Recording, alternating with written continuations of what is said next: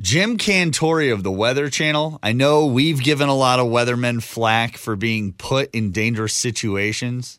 I still believe that if you put a camera in the middle of a hurricane, we can tell how bad it is. we don't need the person standing out in the, the weather to see that we don't it's weather. need to see their jackets and their hats blowing in the wind to know that it's bad.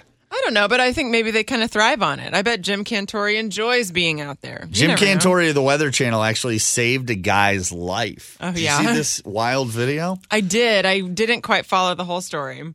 So, because Jim Cantori and this other guy are doing live shots, Mm-hmm. the wind of Hurricane Michael picked up Thank you. Thank you. and it was blowing the other weatherman down, like down the street, and he was losing his footing and it blew his hat off. Jim Cantori abandoned his live shot To go get him. went That's over awesome. and grabbed him and then helped kind of shuffle him over to a street lamp, a pole. So he had something to brace so he had himself. something to hold on to. Wow. And Jim Cantori, like it was it was just wild to watch. Is I don't he know. an American hero?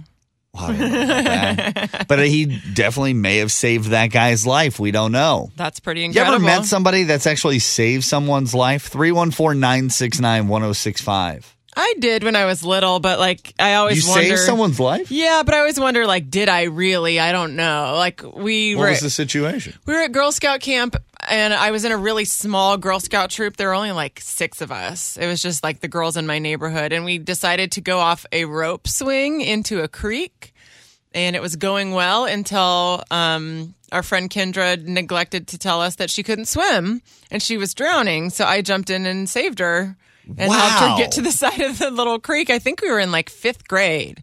And I was just like, um, it would have been helpful if you would have told us that you couldn't swim. you know, it's just like, what? Yeah, like it was going to come to her. While Yeah. she was in the middle of the. Oh, this is the process. Yeah, so I don't know. It, I'm would she pretty have sure, drowned? I don't know, But but, I definitely think Yeah. you saved her life. it in wasn't that going case. well for her. So, yeah. Had, had, do you stay in contact with her, or was it her birthday and you defriended her? no, we're still friends. we need to call her and we need to ask her if she remembers that moment and whether or not she credits you with saving her life. I, That's a good point. Yeah. want to don't find know. out from oh you if you've ever saved someone else's life. 314 969 1065.